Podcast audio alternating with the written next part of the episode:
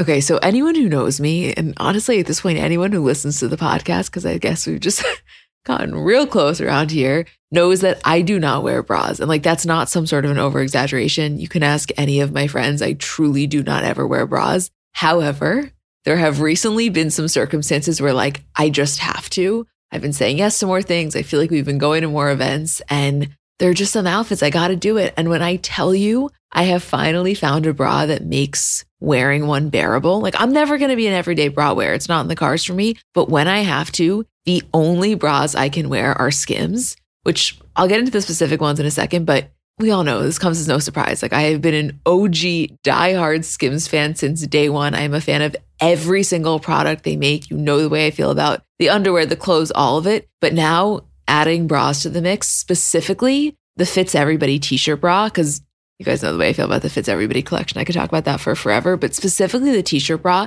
it's just so comfortable. I don't know, the straps don't dig into you. It's probably the only bra I've ever worn where when I get home, I'm not like dying to take it off, which I cannot express how massive of a feat that is for someone like me. It's just comfortable and it just does what it needs to do. And I am such a fan, which, like, no surprise. I love everything Skims makes, but here to confirm the bras are as good as you would think that they are. Shop Skims bras at skims.com, now available in 62 sizes 30A through 46H. If you haven't yet, be sure to let them know we sent you. After you place your order, select podcast in the survey and select our show in the drop down menu that follows. Hi, guys, I'm Emma. And I'm Julie. And we're the girls behind comments by celebs. And welcome back to another episode. Hey, Jewel. I am. How are you doing over there on this Monday morning? Listen, it's definitely a Monday morning, but I think I'm feeling pretty good. I just want to start out by saying to you and to everyone listening, I recognize that the stories last week was something we could not have dreamt up. Like the fact that the Khloe Tristan and Lamar situation happens the same week that Drake is caught on a date at Dodger Stadium by an ABC7 chopper, and we have Megan Fox. It was just a lot. And so it's a little less exciting this week. I just want to manage expectations going in. I love when you manage expectations. We couldn't have written this shit last week, Julie. No, I'll forever be chasing the high of last week's news stories, but that's okay because I still think we have good stuff to talk about this week. So, we actually want to start out with something that happened on Instagram. I'm sure most of you saw by now. But basically, Daily Mail Australia had published these photos of Blake Lively and her children. And they posted them on Instagram and captioned, Blake Lively is a hands on mom as she expertly wrangles all three daughters while out in NYC. Blake commented on it and wrote, You edit these images together to look like I'm happily waving, but that is deceitful. The real story is my children were being stalked by men all day, jumping out and then hiding. A stranger on the street got into words with them because it was so upsetting for her to see. When I tried to calmly approach the photographer you hired to take these pictures in order to speak to him, he would run away and jump out again at the next block. Do you do background checks on the photographers you pay to stalk children? Where is your morality here? I would like to know. Or do you simply not care about the safety of children? The photographers who would speak to me, I was able to agree to smile and wave and let them take my picture away from my children if they would leave my kids alone, because it was frightening. Tell the whole story at Daily Mail. At minimum, listen to your followers. They too understand this is dark and upsetting that you pay people to stalk children.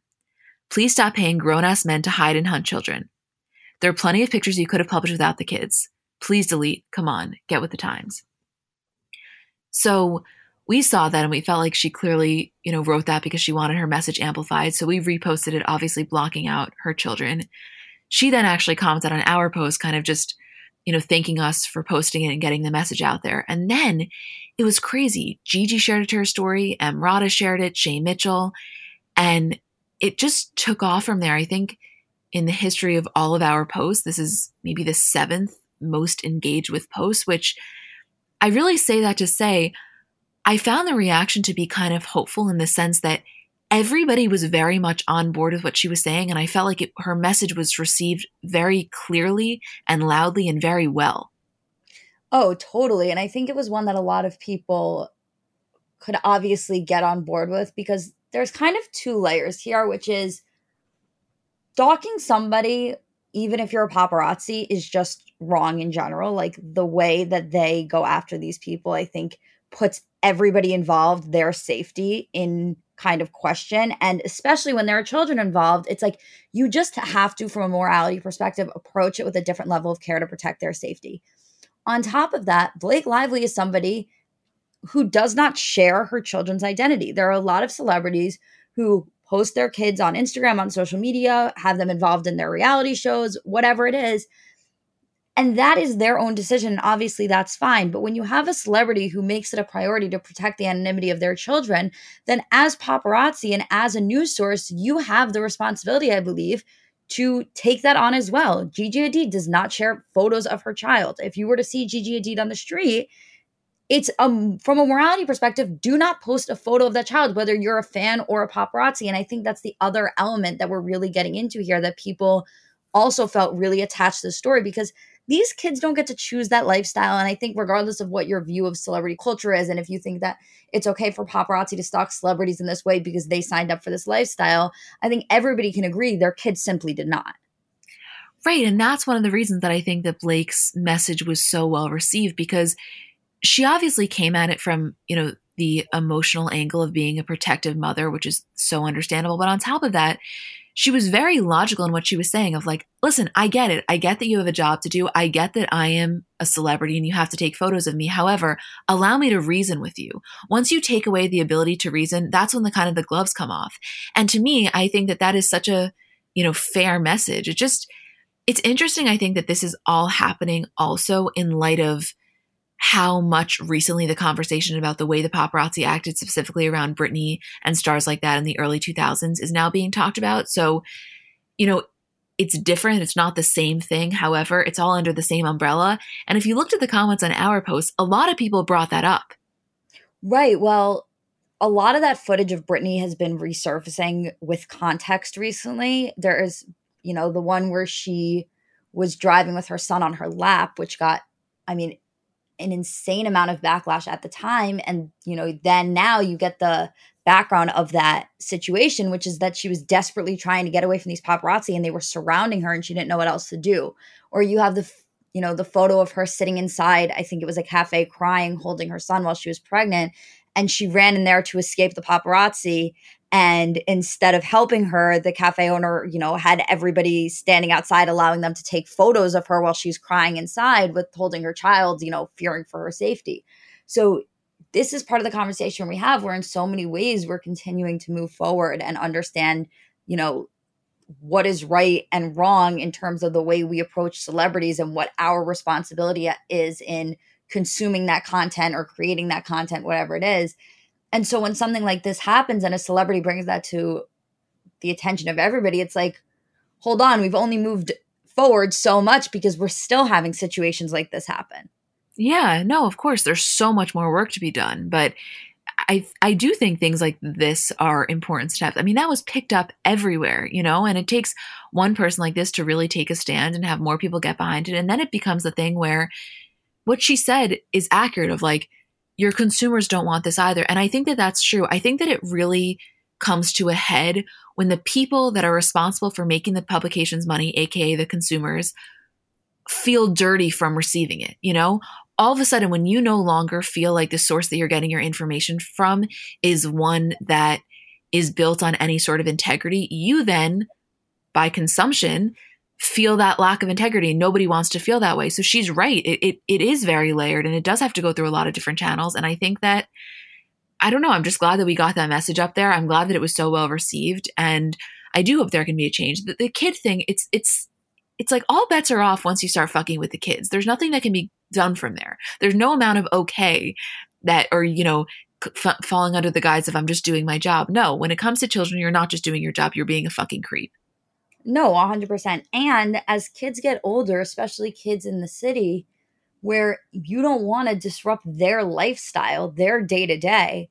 And as they get older, it's not like you can stick them in a carriage and throw a blanket over it and protect their identity. Like it becomes a certain point where these kids have to live their lives and walk around and, you know, unfortunately have to be seen. And it then puts a level of responsibility on everybody else to kind of group together and say, if that child's face does not want to be out there and their parents want to protect that, then it is our job to do that as well. And I think that a lot of media outlets are really good at that. I think we've definitely seen a shift in terms of, as a whole, celebrity children being posted without consent has just it's a lot less than it used to be. But again, there are still certain publications that kind of ignore those guidelines or ignore those things that we all set forward and that celebrity parents wish for their children. And that's a case of what we're seeing here. Yeah, I really do think it's changing, though. I genuinely do. I, I think that the reception to this, I was concerned. I mean, I wasn't concerned in the sense that I wasn't going to post it, but I was just, I guess, curious before we posted it if the comment section was going to be a lot of people saying kind of like boo-hoo you signed up for this life because we've seen that before but then i think i realized that the involvement of the children is what changed people's tones because people have said that when we've posted things before of celebrities kind of coming for the paparazzi but i guess when they bring up the children people that's where they draw the line which makes me happy to see because i obviously agree with that yeah again they just they didn't ask for and i did see some of those comments and there are some people who their view of the way celebrities react to certain situations is never going to change. Like no matter what they say, they're always going to view it as like, oh, like poor baby, like your lives are so hard. But I think that that is a very, very minimal amount of people that would react like that, especially when a child is involved. I'm just looking at this post just to give a live update. And I feel like we never really share this. People may be interested. If you click on the post and our insights on it, 71% of the accounts reached weren't following us, which means that it must have really went to explore. I mean, that just shows how much people were engaging with it. Yeah, absolutely. Out of the impressions, 1.8 million came from explore. That's crazy. That is crazy. That's really interesting. Yeah.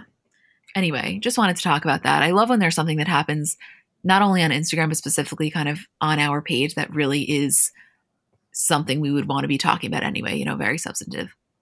I do think that as of recently, and you and I have been speaking about this so much off the podcast, there have been a lot of comments that have been news stories, which is kind of something that, you know, has been consistent for a while. I think like every so often you'll get a, a good one, but it definitely hasn't been as much as it used to be. And I think this week, specifically the past two weeks, there have just been a lot of comments making news stories, which is amazing. Yeah, we we that's something that we spoke about though earlier this year of like, you know what, the celebrities haven't been that good on their comment game. And then I don't know, the last month or so, they really picked it up. Uh, let's keep up the good work, shall we? Yeah. you hear that, guys? yeah, if you're listening. I still think it is such a missed opportunity that Little Huddy did not comment on our post, the one of Gwyneth Paltrow. I think I cannot get over, if you're on TikTok, I think you would agree with us how funny that is that Gwyneth Paltrow is writing on this random TikTok. You know what? I Googled Little Huddy. I think that girl was being generous. Like the steps that she had to go through to leave that comment. And I just imagine Gwyneth Paltrow in her house by herself, like, Little Huddy, TikTok, never heard of this kid in her life. I just find that hilarious. I cannot believe her daughter wouldn't have told her who Little Huddy is. I know. You would think that Apple would be very involved with the whole Hype House world. I have to imagine she is. Yeah, I'm sure she's aware of it. I feel like it's a guilty pleasure of Apple's. I bet you it's a guilty pleasure of a lot more celebrity children, and not all of them are as transparent about it. I bet so too. Like the way that Mason is so outward in the fact that he was such an Addison fan. That's how Kourtney and Addison's friendship came to be. That's what I'm saying. I mean, Mason was the catalyst here. That's wild. Next thing we wanted to talk about was Jason Sudeikis did this interview with GQ. The title was Jason Sudeikis is having one hell of a year. Subtext, he got famous playing a certain kind of funny guy on SNL, but when Jason Sudeikis invented Ted Lasso, the sensitive soccer coach with the earnest mustache, the actor found a different gear and a surprise hit. Now, ahead of the show's second season, Sudeikis discusses his wild ride of a year and how he's learning to pay closer attention to what the universe is telling him. By Zach Baron. I loved this interview. And so did everybody else. Guys, it was so good. It was so good. I'm going to read. We put in just three paragraphs just to kind of set the scene for you, and then we can talk about it, but it was a good read. Okay. Shall I? Please. Confidence is a funny thing. You have to somehow believe that the worst outcome simply won't happen. Sometimes you have to do that while knowing for a fact that the worst outcome is happening all the time. Quote, it's a very interesting space to live in, where you're living in the questions and the universe is slipping you answers, Sudeikis said. And are you, are any of us open enough, able enough, curious enough to hear them when they arrive? This sounds oblique, I guess, but I can attest, after spending some time talking to Sudeikis, that everything is a little oblique for him right now. He had the same pandemic year we all had, and in the middle of that, he had Ted Lasso turn into a massive, unexpected hit. And in the middle of that, his split from his partner and the mother of his two children, Olivia Wilde, became public in a way that from a great distance seemed not entirely dissimilar to something that happens to the character he plays on the show that everyone was suddenly watching.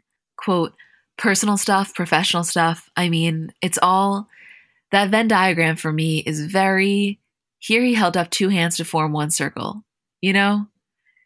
On the first Saturday, uh, by the way, like, yes, Jason, we so know, you know? Yeah, like I know. I know. Okay. Reading. On the first Saturday in June, Sudeikis flew with his children, Otis and Daisy, from London to New York, where he owns a house in Brooklyn. Quote, Brooklyn is home, he told me simply. He and Wilde, he said, no longer share the house. They split up, according to Sudeikis, quote, in November 2020. The end of their relationship was chronicled in a painful public way in the tabloids after photos of Wilde holding hands with Harry Styles surfaced in January, setting off a flurry of conflicting timelines and explanations. Sudeikis said that even he didn't have total clarity about the end of the relationship just yet. Quote, I'll have a better understanding of why in a year, he said, and an even better one in two, and an even greater one in five, and it'll go from being, you know, a book of my life to becoming a chapter to a paragraph to a line to a word to a doodle. Right now, he was just trying to figure out what he was supposed to take away about himself from what had happened. Quote, that's an experience that you either learn from or make excuses about, he said. Quote, you take some responsibility for it, hold yourself accountable for what you do, but then also endeavor to learn something beyond the obvious from it. And he then went on to actually talk about the night of the Golden Globes, where he was infamously in that tie dye sweatshirt. And he literally said, like, I just didn't want to be sitting in a suit in my living room. He was like, Tom Ford sent over a suit. And he said, quote, I wore that hoodie because I didn't want to fucking wear the fucking top half of a Tom Ford suit. He said, I love Tom Ford suits, but it felt weird as shit which was so funny because that was such a point of conversation. And, you know, he said, I was neither high nor heartbroken. It was just late at night and I didn't want to wear a suit. Neither high nor heartbroken sounds like a Drake lyric. It does, right? It sounds like a, a, Drake lyric that would become every single person's Instagram caption. What did you think about this? I loved it. Oh, I loved it too. I thought it was interesting to hear him speak about it because first of all, timeline alone, you got so much clarity. And, and him saying, you know, I'll have a better understanding in a year, in two years, in five years was so interesting in terms of what we thought our understanding was, because that's kind of what we had thought initially. You know, when those pictures first surfaced of Olivia and Harry, we kind of said, we wonder how long it's been that this is going on. Is this something that they had split up and this is just a new romance? Or is this something where Jason Sudeikis was kind of left in the dark. And based on his recounting of what happened, it it definitely seems that way. Well, yeah, because let's talk about this for a second. If you really want to go back detailed, Harry and Olivia were first seen together around January of this year. And initially, it was reported that, you know, Jason and Olivia split up in November, and this was all really a shock to him. But then the reports came out that said, no, that's actually not the case. They actually broke up early 2020 and it only became public in November. And so then we went back on the podcast and reported that. But then internally, a lot of people were saying that's total bullshit. The breakup really did happen in November. They just want to move the marker a little bit back so it looks better from a Harry and Olivia perspective. So there was never full 100% clarity. However, clearly this is the real story and this is the story that Jason is sticking with. And I mean, to me, that was the most interesting part about all of it. That's how I felt too. It was, it definitely gave us a much better understanding of a timeline that we were a little confused about. And I think clearly got a little bit wrong. Well, you have to remember that it was initially the November report was everywhere, but then I guess it was either Harry or Olivia's team that kind of, and I have to imagine Olivia's like backtracked it, right? And nobody really knew if that was the case. So we said that because that was what was reported. We didn't really fully know. But then we heard rumbling. So just to hear that confirmation in his eyes, and clearly he is now saying this publicly, was very telling to me. And also, by the way, I believe him that he was not high nor heartbroken that night. And yes, everybody kind of took that and ran with it because it fed very well into the narrative. However, the fact that he still, at this point, doesn't have full clarity does give some legitimacy to the fact that people's concerns for him were valid. You know, it was in a way as abrupt as it seemed originally. Yeah, as it turns out, it was. What I think will be so interesting is obviously the way that Harry and Olivia met is on the movie Don't Worry Darling that Harry's starring in and Olivia is directing. And what will be crazy to see is when the press around the movie release starts to happen, whether or not Olivia will give her own rebuttal of the timeline or explanation of what happened. Because I have to imagine that not that this relationship will be used in a way to promote the movie, because I think A, it's already done that job just by existing, and B, neither of them are really like that in a way where they would exploit their relationship for a project I assume they're very proud of. But I think that obviously during the time of the movie release when it happens, both of them are going to have to do a lot of press. And I think it would be impossible to do press in a way that doesn't at least talk about their relationship. I don't I'm not saying it has to be the focus of it, but every interview they do, people are going to want to make it the focus. So it'll be interesting to see how Olivia and Harry both respond to these conversations and whether Olivia gives a conflicting timeline that kind of counters his.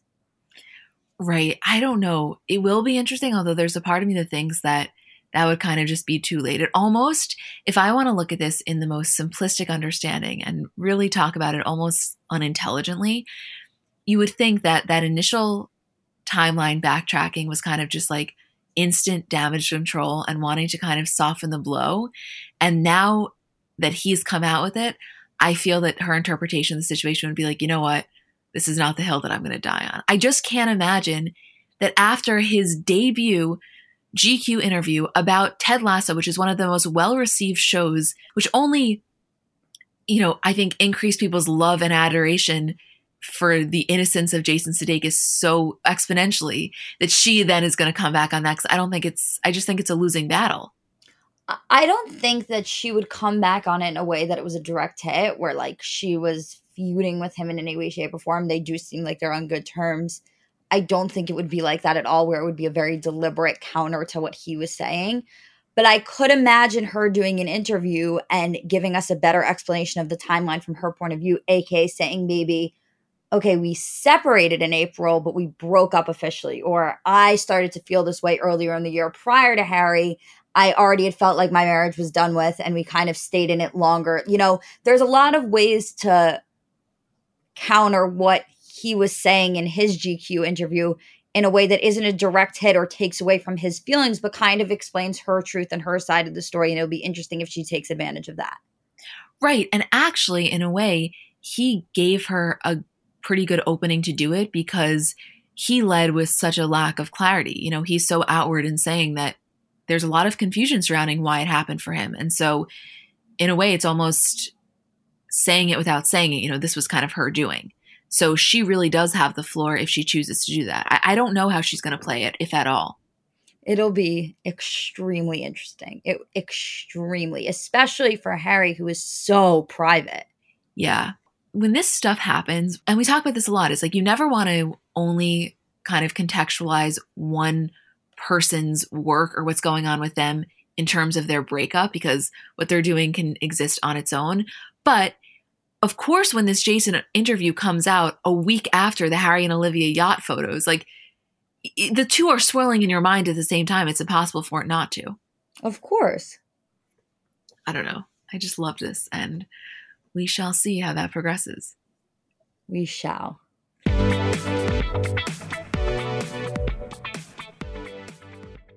So I know we're all kind of operating at a different skill level when it comes to makeup. Like I have some friends who they do their makeup and it looks like they got it professionally done. I have others who know nothing about any products. And then I would say I'm somewhere in the middle. Like by no means am I very skilled, but I think I can hold my own. And in terms of my everyday, I'm just doing mascara, lip gloss, and maybe a little bit of highlighter on my inner corner. So if I'm only using a few products, I need them to be excellent. And I've recently been very into the Thrive Causemetics mascara, which I'll tell you about in a second. But just in general, a note on the company. For every product purchase, Thrive Causemetics donates products and funds to help communities thrive, which I just love knowing that I'm buying from a company that does that.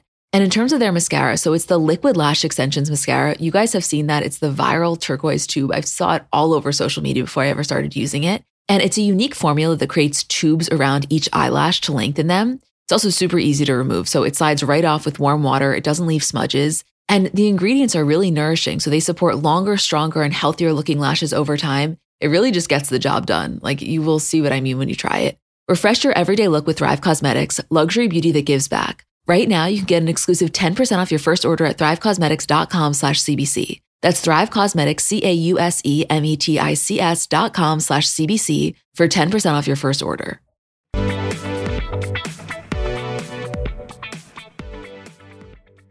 So you guys probably saw how on Saturday, Adele was at the NBA Finals Game 5, and she was sitting courtside next to Rich Paul, who's most famously LeBron's agent, but he basically started this company in 2012 called Clutch Sports, and LeBron was his first big client. And from then on, I mean, he has Ben Simmons, John Wall, Anthony Davis, Lonzo Ball, Tristan. He's become one of the most prominent agents in the NBA. And so it's kind of been speculated for a little while that they were together, but this was their first quote outing. It wasn't a lot of PDA, but they were definitely together. And I just want to say, in case that name rings a bell, but you're not sure exactly why, I will tell you. It is because previously he was dating Jen Meyer. And a while back, I think it was his birthday when there were those Instagram stories of like, Jen Meyer, and I think maybe Kate Hudson was there, and their kind of whole crowd, and Tristan was there as well. And everybody was so confused as to why Tristan was randomly there until they made the connection that Jen Meyer was dating Rich Paul. And so that is the connection in case you heard us talk about him before. And now you're wondering why. He's very much a fame adjacent person and very well connected. So it was kind of a big deal that this happened because apparently their relationship is pretty much confirmed. Do you think we're the only people on the planet that would be like, oh, Rich Paul, not LeBron's agent, the guy that was at a party with Tristan Thompson because he was dating Jen Meyer? I think us and probably a large portion of the people that listen to this podcast. That is maybe the funniest thing ever. you know, I mean, Adele being out in general is a big deal in terms of being spotted. Oh, anytime Adele's anywhere, it's a news story. Her being at that game in general, that picture was everywhere of just her. Then for it to be on top of that, a layered story of her being there with a new romance. I mean, get out of here. Especially her and her ex husband split in September 2019. And it was pretty recent after they broke up that she was rumored to be dating Skepta, the rapper. But then when she was on SNL in October of last year, she confirmed she wasn't in a relationship. She made a comment saying something like, you know what, I'm going to go back to being the single cat lady. And everybody, I think, just has been curious because I just think it's a normal curiosity. She's been broken up with her husband for a little while now. And I don't know, I'm so here for this. Yeah, I mean, there's been a lot of, I mean, I think there's always hype around Adele, quote unquote, but I think especially after the SNL hosting and, you know, the rumors of a new album coming out, this on top of all of that, just creating more hype around her and people being excited about a new album, whatever project she's working on. Like Adele is somebody who, no matter what she does, you're always, always going to be interested in that. So to see her in this setting, it gives you more content to talk about than there already is. And so it's, I don't know. I love hearing about Adele and new relationships. I love, even when it was with Skepta and we didn't really know a ton about him, just to know that she was dating and moving on after a divorce was a whole topic of conversation. So I guess what we're seeing is just a continuation of that. It's very similar to Rihanna energy in terms of how such minimal things can make such a lasting impression, but not in a way where it's just like the annoying media sites that pick it up and hang on to every single word. It's like the entire public is captivated by one paparazzi shot. Oh, I mean, yeah, Adele and Rihanna both, and Beyonce, and there's a couple of others. It's a category of its own, but they hold such a specific amount of power. And you know, we've had a lot of conversations about J Lo and the fact that J Lo, no matter what she does, always manages to make a story.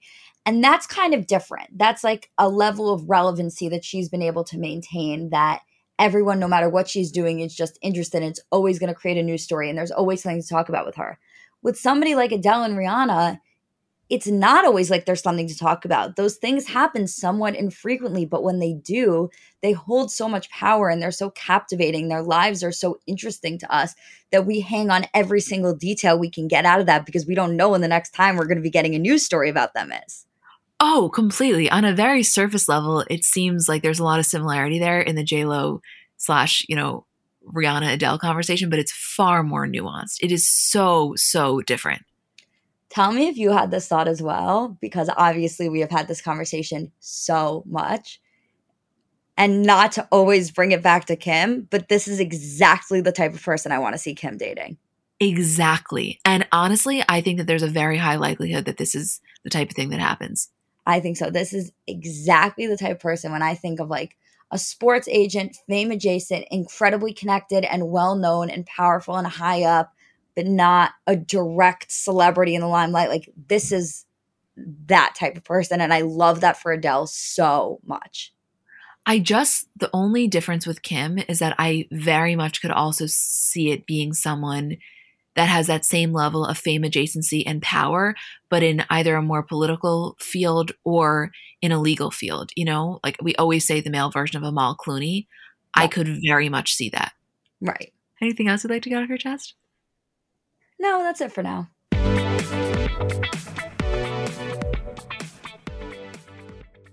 Doing your hair has the potential to be such a time consuming process if you're not using products that really work for you and honestly really work with you. And for me, I'd say generally speaking, my hair is pretty easy to manage, but it does get frizzy. I have a lot of split ends. So I'm always looking for things to manage the frizz. And recently I've been into a new product from Ouai. It's their anti frizz cream. So it's a really lightweight cream. It provides immediate frizz control that lasts up to 72 hours and also heat protection up to 450 degrees. So you're kind of killing two birds with one stone.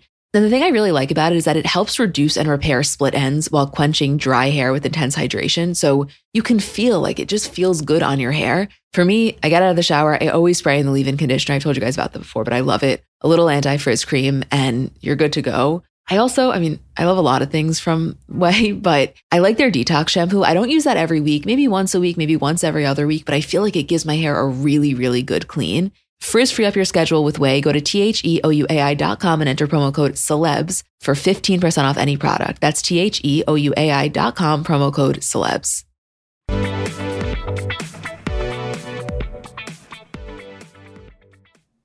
So, following the resignation of Larry Rudolph, who was Britney's longtime manager of 25 or so years, Sam Ingham, who was her court appointed attorney, also submitted his letter of resignation. And Britney was approved to hire her own lawyer. She hired Matthew Rosengart, who this guy is a big deal. He's previously represented Ben Affleck, Jimmy Butler, Steven Spielberg, Julia Louis Dreyfus, a lot of people. He is very well connected. And at the very least, this was a huge deal. One, the fact that she was able to choose her own representation, which should have been the case all along. And then, second of all, the fact that she chose him. It's kind of like, okay, she's playing ball. Oh, absolutely. And uh, the lawyer thing was always one of the main aspects of this that I think rubbed everybody the wrong way because this is a situation where, in theory, this conservatorship was set up to have her best interests in mind. Obviously, what we know now is that is so, so far from the case. But the thing that's confusing for so many people is that the courts themselves should still be operating in that way. And again, I think based on what we've seen, we don't have full confidence in that. And so for Britney now to be able to appoint her own lawyer, somebody who finally has her best interest in mind and is only there to protect her, has no affiliation with the court in terms of being appointed by them or Britney's father in terms of the way the conservatorship is working with Britney's legal team, it finally feels like this continuation of the domino effect that we were talking about in terms of Larry Rudolph stepping down and Sam stepping down and Bessemer Trust stepping down. And it does feel like this is a huge, huge aspect of that needle moving in the right direction. No, it's a huge deal. I really do feel like things are changing. And, you know, all of this legal stuff is happening at the same time that she's been a lot more vocal on social media. I'm sure you guys have seen some of her posts. I don't need to read them, they're very long captions, but they've been everywhere. And for example, she posted one that the actual post said, Never forget who ignored you when you needed them and who helped you before you even had to ask. She then posted a dancing one, and in the caption of the dancing one, she directly, you know, calls out her dad again. She makes a comment saying, you know, I don't like that my sister performed my remixes at an award show. Little kind of hints, but it was the first time that I think she's ever directly mentioned Jamie Lynn. So from that, people are now wanting to see if there are other secret messages. It's just, there's a lot left to be deciphered a lot. And there are a lot of people who, uh, and I've seen this specifically on TikTok, a lot of people on Twitter who have really been delving into these posts and trying to analyze everything that she's saying. And you know, there's a lot of background that they have that honestly, like when I look at it, I'm like, oh, I, I had no idea that that background existed. And a lot of people pulling up that Jamie Lynn Spears performance that, you know, I didn't see and noticing the body language and the different reactions. So it is interesting seeing the way people are reacting to that specific post after so much speculation about what's going on there. Yeah, it's very interesting. It's just that we can all objectively say that her dad is a bad guy and he has done a really bad thing. But I can't sit here and pretend like I'm going to feed into this narrative of like death to Jamie Lynn. She's a fucking mother. Does everybody forget that? Mm. Like, the, I'm sorry, the blame on her and on the dad cannot be the same thing. And I have no, no personal investment in this. It's just the way that I've seen people speak about this woman, forgetting that she's a mother with real children and saying the most disgusting things about her kids is not something I'm okay with.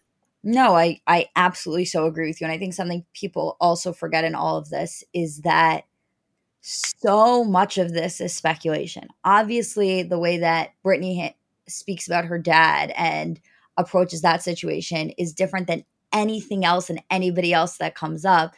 And so I feel really confident in saying and echoing Britney's exact statements about her father and exactly what she has said in the past when it comes to the other members of the family, I don't feel as confident doing that because not because I again, like you said, I obviously feel the need to protect somebody whose children are being threatened that is literally never okay. But just on like the surface level, I don't feel like we've been given enough directly from Britney to then pile onto that. And I don't think it's right to do that when you haven't. We've seen how Britney has spoken about her father and you've seen the things she's directly said. So when we say those statements as well and we talk about those things, it's coming directly from Britney. Obviously, when it comes to the rest of the family, there are things that have been hinted, and we can speculate a little bit and we can talk about their involvement on some level because I am sure that it is there to an extent. But to take what Britney is saying and twist it ourselves feels I don't know, it just doesn't feel right and it doesn't feel productive to what Britney is trying to accomplish. That's my own feelings. I know a lot of people have a lot of differing opinions on everybody's complacency in all of this and what they think is going on. But the fact of the matter is, the only person that we really, really know their position on all of this is her father. Personally, for me, I believe with every fiber of my being that Britney deserves every single right to full freedom, medical freedom, financial freedom, everything as it applies to anything that she wants to do in her life. And that is something that I think we are all on board with and will continue to hopefully try to amplify that message. But just in the absence of full facts, I don't want to allow my desire to want to fill in what's going on with something that's only damaging. And I just, I, I just, the death threats to the kids is what really kind of turned me off from this whole thing. And I would rather put my energy in saying, I bet she has a real fucked up familiar relationship. However, the number one villain here is her father. And personally, for me, allowing her to choose her own attorney and hopefully getting her father completely removed from this are the main focus for me. That doesn't have to be for everyone. I'm just saying for me.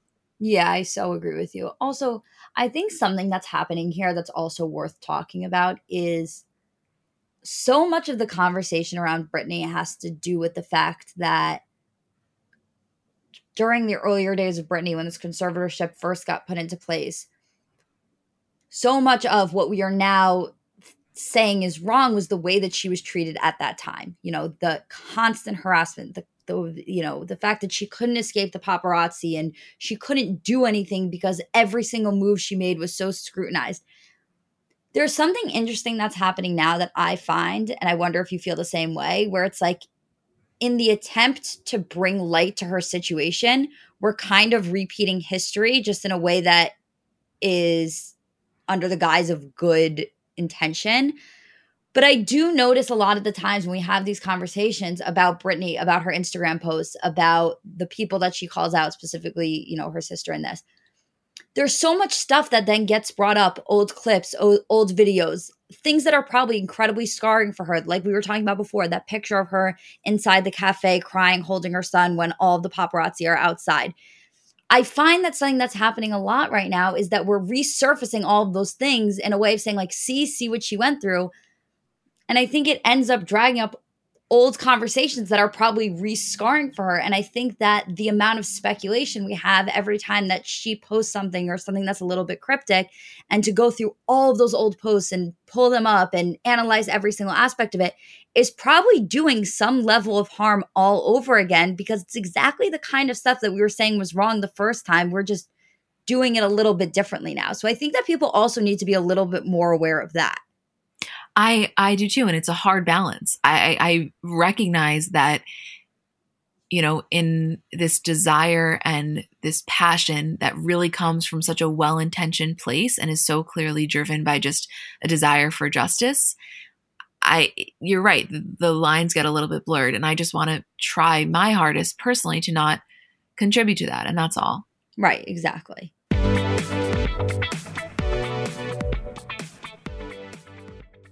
50 high school senior girls descend on Mobile, Alabama every summer to compete for a massive cash prize. It isn't Survivor, it's one of America's most lucrative scholarship competitions for teen girls. It's been around for seven decades. Now you'll hear what took place behind the scenes. From Pineapple Street Studios and Wondery comes The Competition. Host Shima Oliai was Nevada's contestant 20 years ago. Now she's returning as a judge to find out what two weeks with 50 of the country's most ambitious teens can tell us about girlhood in America. What happens when the competitors are thrown into the deep end with the best and brightest? And how does surviving the competition prepare them for everything that comes after? Follow the competition on the Wondery app or wherever you get your podcasts. You can binge all episodes of the competition early and ad free right now by joining Wondery Plus.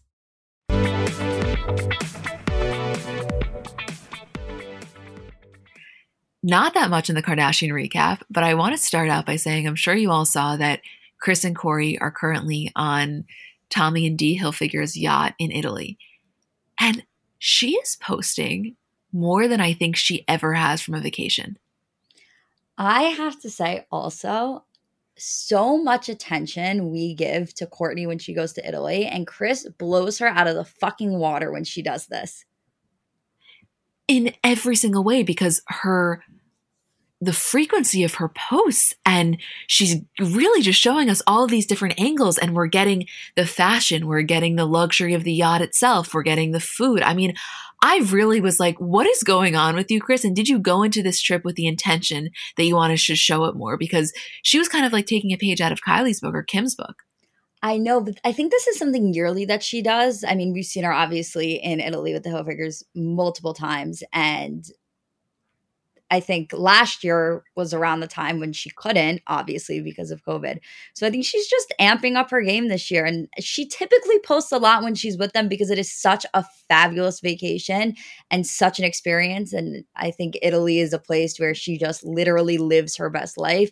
And I think she's showing us that just to the max right now. I think so too. And I I was thinking of just Corey for a second and just thinking back on some of those photos. Not that I think that Kim is going to date a Corey, because I think, I mean, obviously he's very successful, but I think she'll date someone that's even more successful than that. But I was thinking recently of the photos that I guess it was Justin posted of Corey or Corey posted of Justin from a while back, just showing that they've obviously been close for a while. And it just shows how well connected Corey has been in the entire music industry. And that type of vibe, I just am thinking of it in this moment because we're talking about Kris and Corey. That type of vibe I could see for Kim. Again, on a higher level, but that same energy. Yeah, absolutely. I know exactly what you mean. I we're going to get there. Like every single person we talk about it's just like, could we see that for Kim? No, moving on to the next person. Do I want that? Yeah, that, but with this, like, eventually we'll get to exactly what we want with her and she'll get what she wants. And it'll be the most like amazing feeling finally having that answer. Isabel and I were on the So Good It's Bad podcast with Ryan Bailey last week. And at the end, he asked us, What are you most excited for, both in regular pop culture and then in Bravo? Because it was obviously a Bravo focused episode. And I said, honestly, I was like, no shade to Travis and Kourtney for their potential engagement. But honestly, that's the number one thing. The paparazzi photo of Kim making her first public outing with her new boyfriend, whenever that is, that's the number one thing I'm the most excited for. It's so much to the point where, like, we have this conversation off podcast in a way that is so unbelievably serious that you would think that we were about to record. And it just happened this weekend where we were looking at the pictures of Kim and Lala together. And I said to you, I love when Kim and Lala hang out so much because I am such a Lala fan and I love their friendship so much. But even more than that, I love Lala's group of friends in terms of Vanessa Bryant and Ciara and Russell. And I was saying to you, like, I would trust Russell Wilson to find Kim somebody. Like, that is exactly what I want for. Like, I would trust Russell Wilson with my life and I would trust him to find somebody for Kim. I just want you guys to envision Julie and I sitting in the kitchen of my uncle's house this weekend and him and my aunt coming upstairs and just seeing us so deeply engaged in this conversation. And she said, my aunt was like, I feel like I'm I'm watching a live podcast and we were so unaware that it was even happening because I guess it was so second nature to just automatically dive into a deep analysis as to Kim's potential dating future. I know it was so funny. It really was. But I agree with you. I think that that's a great prospect. And let's, I don't know, Russell. I mean, you have your work cut out for you. He really does now. This whole Kanye Irina stuff, there's not much to say other than the fact that apparently they are still together. There were reports that they weren't.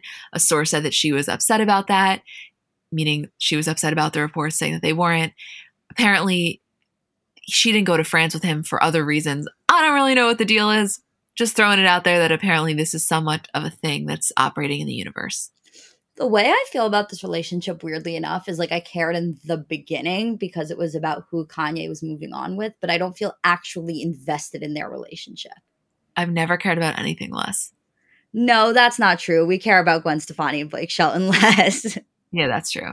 I mean, I, I cared in the beginning because I was like, holy shit, this is crazy. Like Kim or Kanye is dating someone new.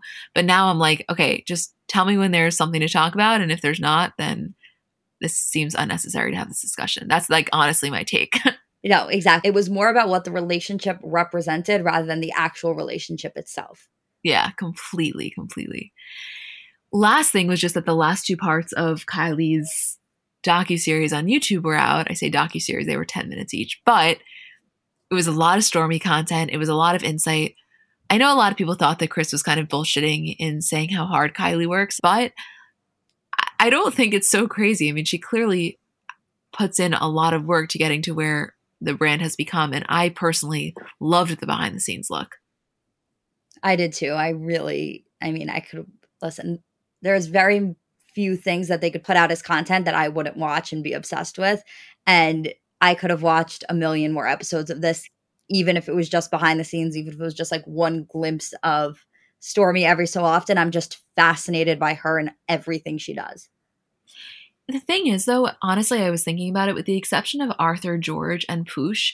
I would watch that on any of their brands. If Kim did that with Skims, if Khloe did it with Good American, you know, I would be very curious, even if Kim did it with KKW Beauty, the same kind of thing of like taking you inside the business and how it all started even if the entire thing, of course, as you're watching it, you recognize that the third episode is basically a promotion for Kylie Baby. I don't care.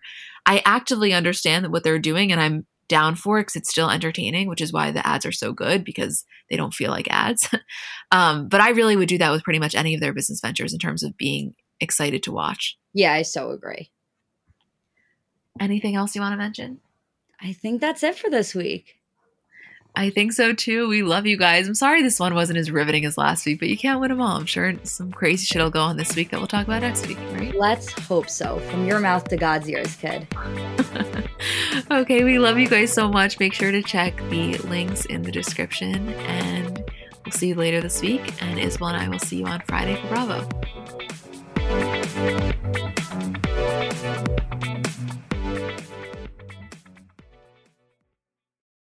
Welcome to Nada Yada Island. This season on Nada Yada Island. When we were new, they spoiled me. They even gave me a phone. But then, it's like I didn't exist. Don't take yada yada from your wireless carrier. Now with Metro, get that new customer feeling again and again. Introducing Metro Flex. Free 5G phones when you join, same deals as new customers when you stay. Only at Metro by T Mobile. Just bring your number and ID and sign up for an eligible plan. After 12 months, trade in and get our best deals on select devices.